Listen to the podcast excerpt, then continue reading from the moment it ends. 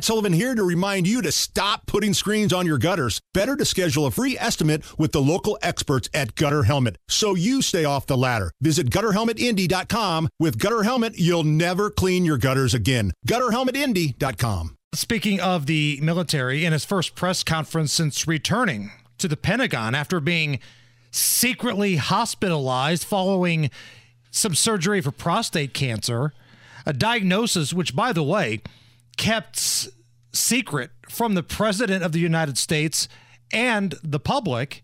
Uh, Lloyd Austin, Secretary of Defense, spoke to reporters today. You were hospitalized for days before you informed the White House or the commander in chief of your condition and your absence. Anyone else within the military chain of command would have faced reprimand or even dismissal. Why shouldn't that same standard apply to you, sir? Well, let me just say that, uh, wow. uh, thanks for the question, that, that, we didn't get this right.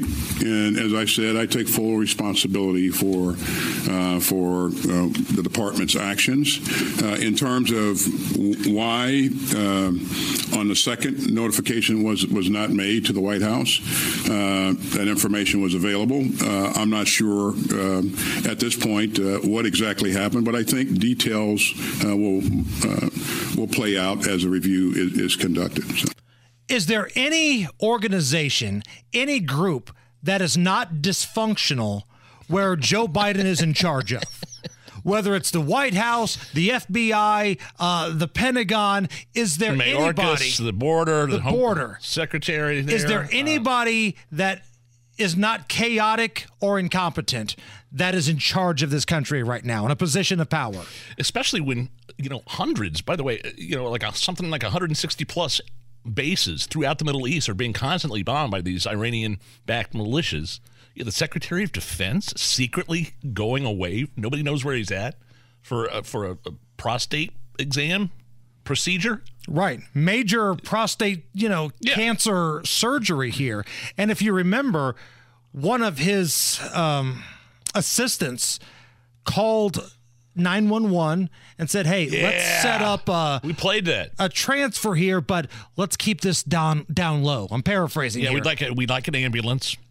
We'd like it as soon as possible, but we'd like you to leave the lights off and pull around back. Right. We got a we got the Secretary of Defense uh, in need of some help.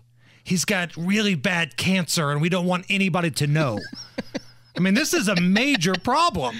So he was asked about this today. Here's Lloyd Austin. To answer your question on whether or not I directed uh, my staff to conceal my hospitalization from anyone else, the answer is no. So his, you know, maybe he didn't wish that, but whoever his right hand man was, whoever his team was, absolutely wanted to make sure that this was kept a secret. Again, dysfunction everywhere you go. Name someone doing a good job that is in charge of people under Joe Biden that is doing well. Pete Buttigieg in transportation. Nope. Mayorkas in the border. Nope. Chris Wray in the FBI. Nope.